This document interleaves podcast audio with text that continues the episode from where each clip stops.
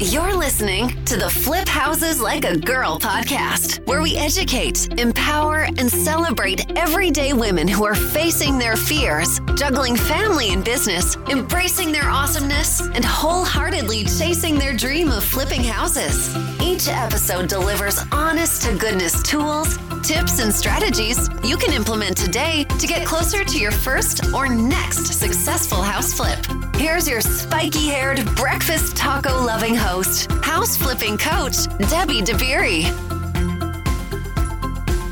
What's going on, you guys? It's Debbie DeBerry here, and I hope that whatever you're up to today, you're having an easy one. All right, so real quick update. I am, we're just on the tail end of Thanksgiving week, and we are here in December. Can you even freaking believe that? Oh my gosh. And this is the time where I plan. Like I am planning my 2020 and I have some awesome big scary goals and I'm super excited to chase after them. I hope you're doing the same thing. I hope you're coming up with some big scary goals and some smaller more achievable goals along the way. We've got to be able to hit some milestones along the way or else we will lose complete faith in ourselves and we'll lose the motivation that we need to keep moving forward. All right, so before we get into it today, I want to do a listener shout out because they're so much fun. uh, thank you so much for leaving me ratings and reviews for this show. It is the best way to reach more women like you. So, thank you Thank you. Thank you. I appreciate it very much. All right. This review is from Laurel Lottie. It says, well, she says, Debbie is a giver. Tons of great information and advice on this podcast because she truly wants you to succeed. Flipping is complicated, but the info here is presented in such a way that it makes you want to dive right in and work alongside Debbie to number one, create an income stream for you. And two, create a beautiful home for someone to enjoy. Listen to the podcast and check out the show notes for a ton of downloads and additional tips. You won't be disappointed. Thank you so much for your kind words. It means a lot to me, and I can't really put into words what it means, but know that I am deeply touched that you took the time to A, listen to my podcast, and B, leave such kind feedback. So thank you very much. All right, let's get into today's episode. So here we are. I have whittled down the 380 plus steps that I have previously written down. I've whittled it down to 11 steps to successfully flip houses. That's it. 11 steps. Now, obviously, this is a 30,000 foot bird's eye view of the process. But in a nutshell, this is it. So let's jump in here. All right, number one, you have to decide to commit to doing this. You have to make a decision that you are going to flip houses regardless of any other circumstances. And you've got to be a heck yes. I would say another word, but then I probably have to mark this as explicit lyrics or something. And I know that little ones are listening because my son listens. So be a heck yes. What does that mean? So to me, that means I'm all in. I'm committed and I'm a heck yes. Whatever comes up, I know that it's not going to go the way I plan. It's just not. It's not going to happen as quickly as I want. Some things may even happen faster than I want them to. We are not in control of the time frame. What we are in control of is our attitude. So when something does go wrong, when things don't go as planned, when a huge hiccup occurs, do you either A, freak out, B, handle the situation, or C, let yourself freak out for a few minutes and then handle the situation? I think I'm probably C. Yeah. For the most part. Like, I don't freak out in such a way that is super dramatic, but I do let myself feel frustrated or angry or fearful or flustered or stressed or all of the above at the same time. I do let myself feel that. And then I get into action and solve the problem. That's what we're doing. We are solving problems in this business 100% of the time. Okay, so be committed and be a heck yes. Okay, that's number one. Number two, educate yourself. You know, I'm a big fan of this. Place an emphasis on doing your due diligence and expanding your knowledge in real estate investing in general and specifically in flipping houses. You've got to pursue knowledge in order to mitigate risk.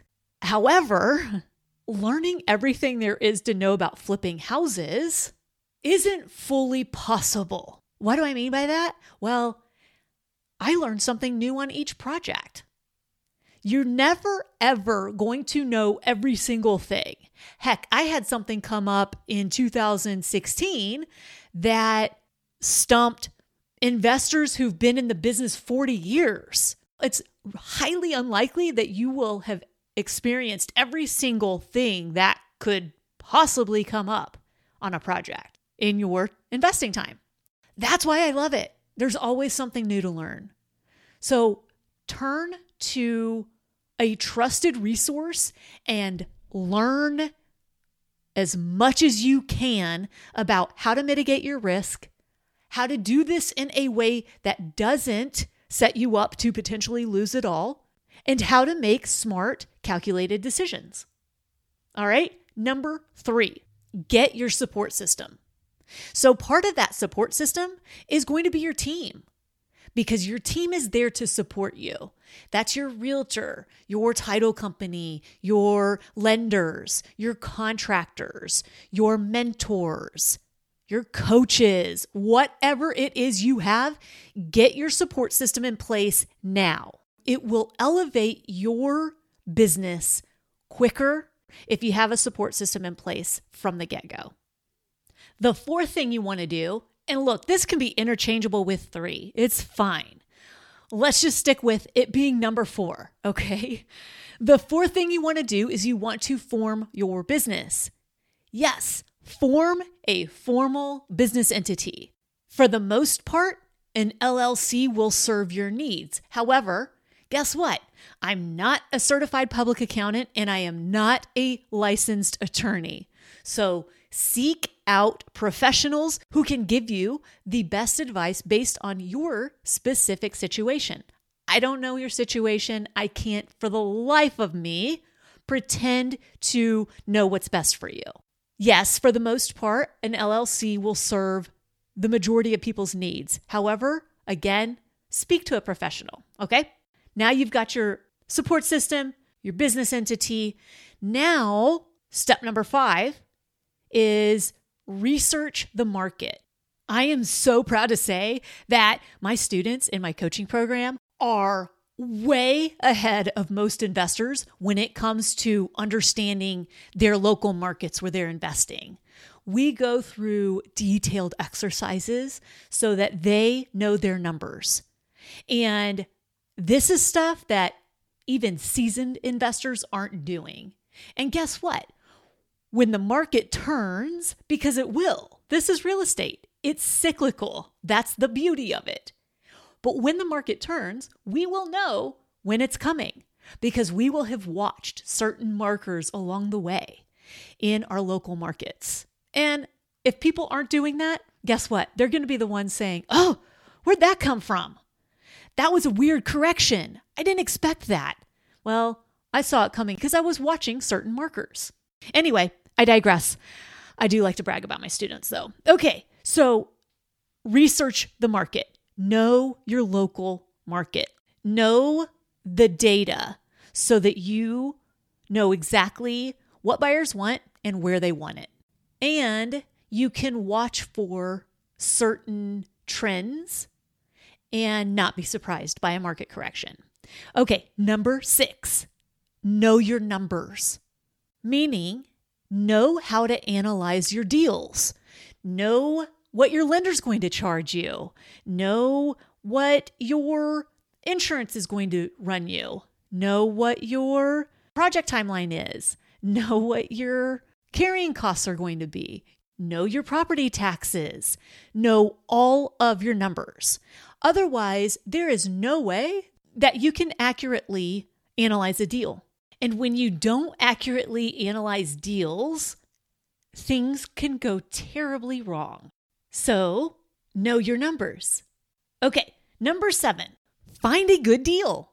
All right. And guess what? You have to do number six. You have to know your numbers in order to know whether number seven is true. So, whether it's a good deal or not. Know your numbers and then find deals and analyze them using those numbers. Did you notice how I said find a good deal? I didn't say find a great deal or find the perfect deal because you won't.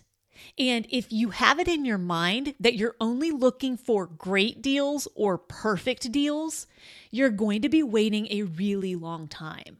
I encourage you to just get into action.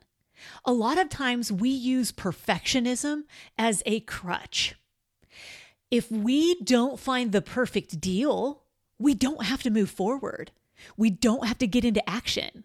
We don't have to risk looking like a fool or making a mistake, right? Stop looking for perfection and stop looking for great. Sometimes good is good enough. And in this regard, that's the case. All right? Remember, you only need one. You can make a great profit on one. And if it's your first one that you're trying to get through, you just need to get through one good deal and rip off that band aid. Okay, step number eight is to make and negotiate an offer. So now that you've found a good deal, and part of that finding a good deal was that you walked the property with a contractor and or an inspector and you have a detailed scope of work and you know exactly how much things are going to cost then it's time to make and negotiate an offer. My biggest piece of advice here would be not to be greedy. Understand what the seller really wants sometimes they need money to move sometimes they need more time in the house who knows? You never know what they need until you ask. So know exactly what they need and try to give it to them. If you can make it a win win, that's the goal. The goal is not to screw people, okay? The goal is to help people, to have a positive impact in your community, to build relationships, and to have a great reputation so that people seek you with deals. All right? Number nine, manage the rehab. So once you've got the property under contract and closed, you are off to the races and you're managing the rehab. Or what I like to say, you're managing the problems or solving problems. So be present, show up, make sure people are showing up, adhere to the payment schedule that you have clearly outlined with your vendors. Have very clear detailed contracts in place protecting you as well as protecting them. Over communicate. You're going to want to create a payment schedule that works for the vendors. This isn't a dictatorship. You don't want to slow them down. So if they're out of money because you're not paying them, they're going to go elsewhere where they can get paid. So pay people, have the materials on site that they need before they need them. Okay? Number 10, you get to market the property now. Here's a big tip I'm going to give you don't let potential buyers through the property until it's completed. I know some people think, oh, but I want to get a jump start on marketing it. It will not show like a $400,000 house when it isn't completed. It just won't. I don't care how gorgeous of a kitchen you do. If it is not completed, we are really good at finding faults in places where we are making a big investment.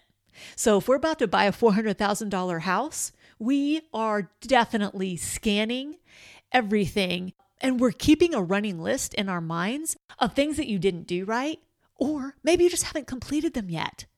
But the buyer thinks mm, that's not done right. So just trust me on this one, okay? I know this one from experience. Don't let people through the property until it's completed, okay? Okay. Number 11, you get to close on the deal.